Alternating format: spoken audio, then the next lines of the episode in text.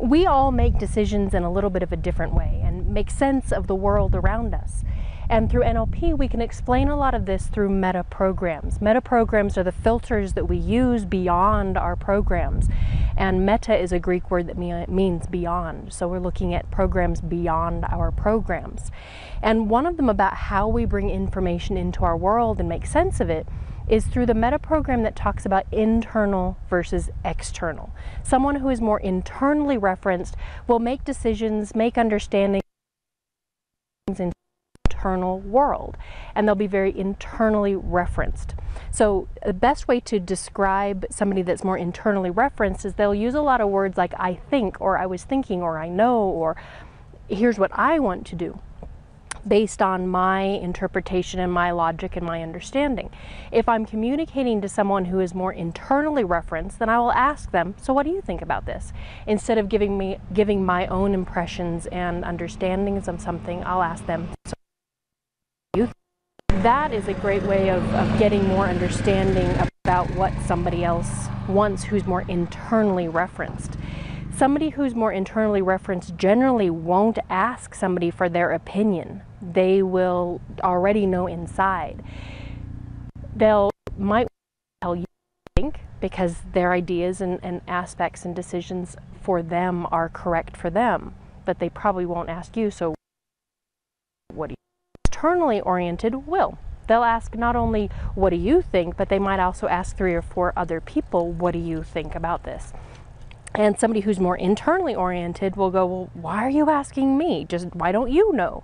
Or somebody who's internally oriented will say to some will give that opinion to an externally oriented person go okay there's my thought go and do that where the externally oriented person will ask three or four other people for their opinion they want a little bit of consensus. They would like to have ideas of people before they make a decision. And it's not just one, it might be three or four, 20 people that they want the external validation from. Somebody who is externally validated might ask a lot of, well, how am I doing? Or am I doing a good job at this?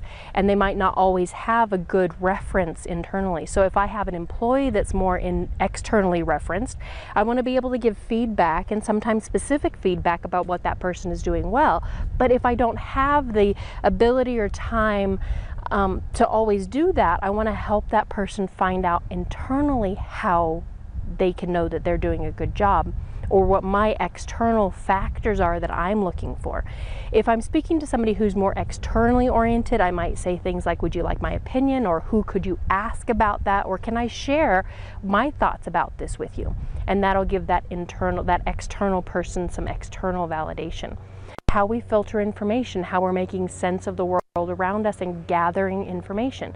So, more internally oriented or externally oriented we can flip these around sometimes because in some instances it's more effective to be more external and more effective to be more internal. Let's say take somebody for example who has a fear of public speaking if that if the person who has a fear of public speaking is more internally referenced then their thoughts and feelings are going to be on the inside. Oh my god my heart is racing and and i'm i can see all these people and what are they going to think about me? Which is more externally oriented internally oriented. Stick on that heidi get my breath. My heart is beating so fast. I'm going to forget the words that I have to say. What it, what am I doing here? And it'll be internal, internal, internal focus. Where it might be useful to take the focus outside of them and notice simple things like outside of them. How many men, how many women are here? How many people are wearing glasses? How many people have brown hair?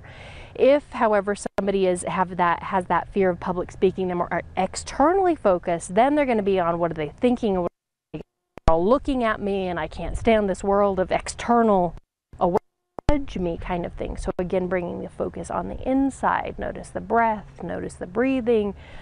But if somebody's already internally referenced having a fear or anxiety going on, bringing them inside isn't going to help. We need to take them outside.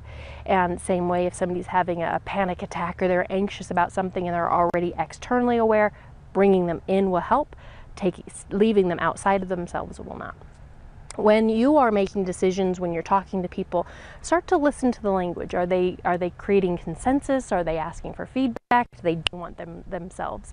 Because you're wasting your breath pretty much telling an internally oriented person anything giving them any kind of suggestions or information because they need to decide themselves.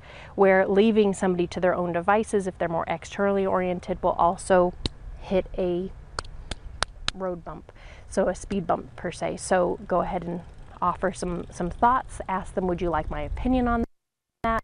And they ask for advice. Internally and externally oriented is a meta program that tells us a little bit more about how people make sense of the world. There are about 59 to 60 of these different meta programs, lots and lots in NLP